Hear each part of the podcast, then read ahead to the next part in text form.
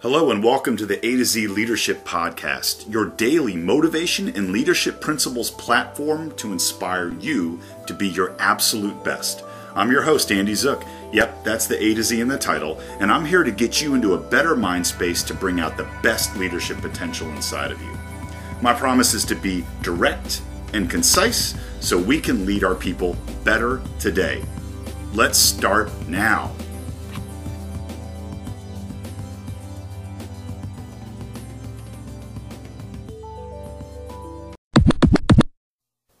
So, in 30 years of leading teams, it was only about five or six years ago when someone had asked me, you know, what is like your your formula? What is your what is like your key principles that you do every day to keep yourself in check as a leader and deliver your best?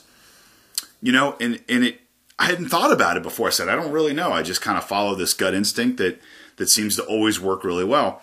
So when I put some thought into it, um, I took down three notes that were like the absolute core ingredients to what I do every day.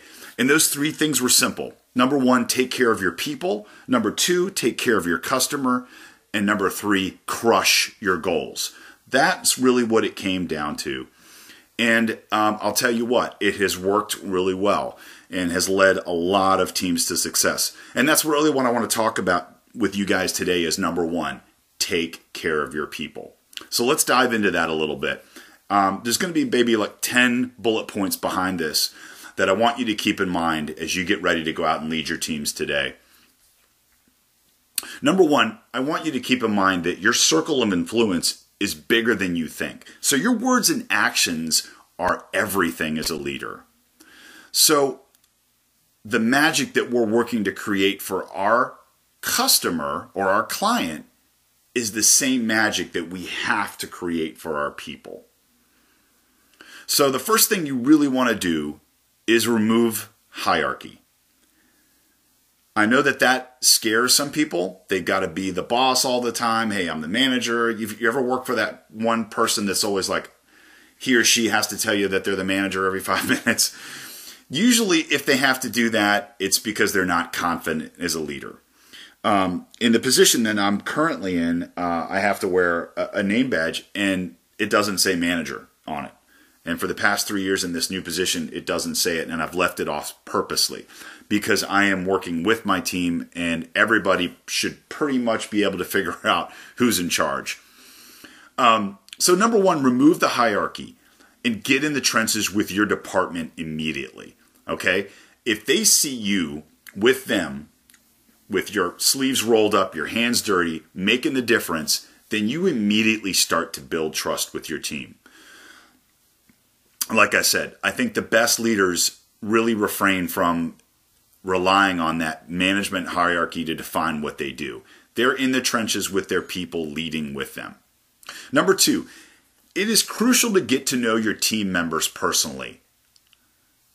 Um, if you don't have that personal rapport, then you really can't make a connection. You got to ask questions, uncover things about their lives you didn't know, ask about their families, ask about what they like to do outside of work. Because this builds partnership and this leads you to discover what their emotional drivers are. So you've built trust by removing the hierarchy. And then, second, you are finding out what in their life drives them to do what they do. Once you find out what emotionally drives them, man, you can apply that to anything at work and really get them invested in what they're doing. Number three, put them first in every decision you make.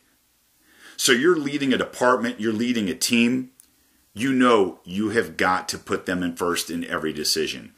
And if they feel that and they see that you're putting them first, trust me, they're going to give 100% back. Number four, seek their ideas and feedback constantly. Um, I'll tell you what, even myself, I have to work on this, but it should be daily. It shouldn't be just like, oh, you know, we have a problem going on at the work, at the job. I need to figure out what we can do. Let me ask a few people. No, it should be daily, asking their feedback on how we can improve things, or if we have things in place that are not serving us, they're probably feeling it just like you are. So find out what their ideas are and what we can do to better you know, our overall performance at work. Now, number five, not everybody's going to like this, but your team eats first and your team gets their coffee first. They get their break first. Leaders eat last. I'm going to tell you why. They're on your front lines working the hardest for you. You have to make sure they know that you appreciate that and they have to come first. So let them take their break first. If you have to have a snack in the morning or get something so you're not going to starve by three o'clock, like is often my case, it's well worth it that they know that, hey, I, man, Andy really values me and I'm going to go get my break first and then come back and work even harder. So a lot of people don't want to hear that, but you should be focused on when are they getting their coffee, when are they getting their break.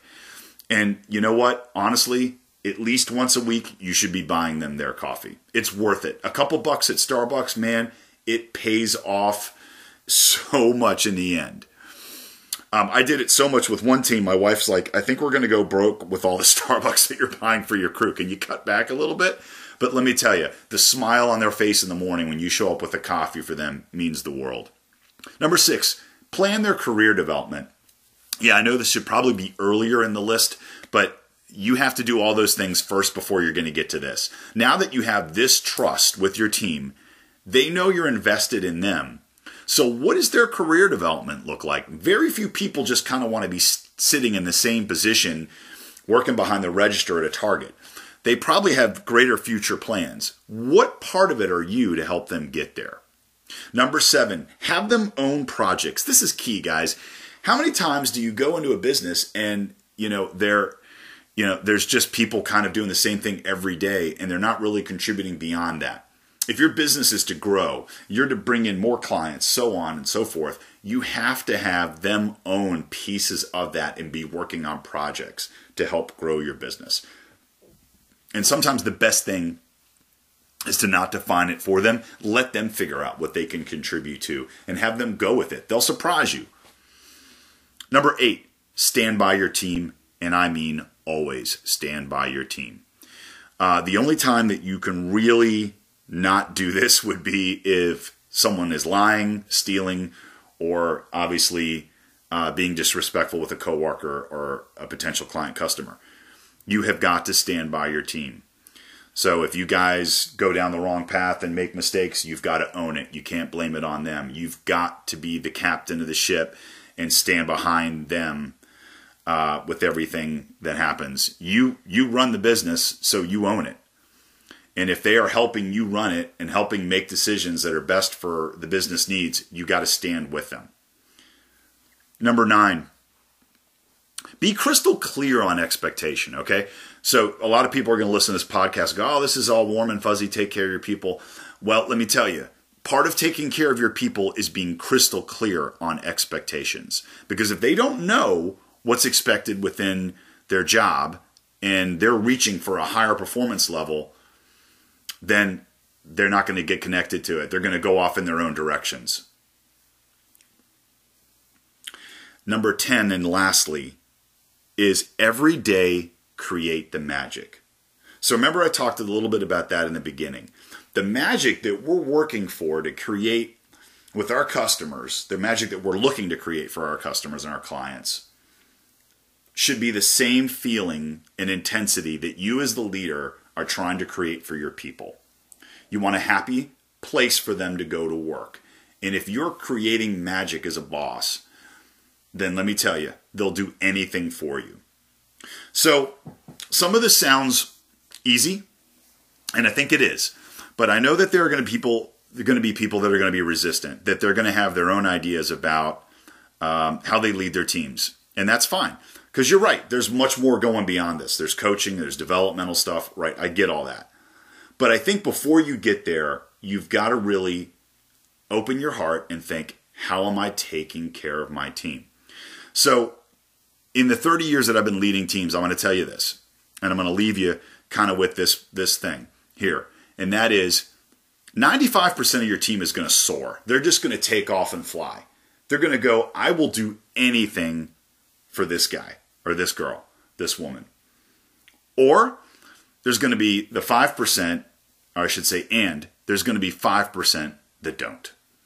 There's going to be someone that needs to have someone ride them or have that hierarchy type balance every day. Uh, yes, no, I'll do this, but I'm not doing that.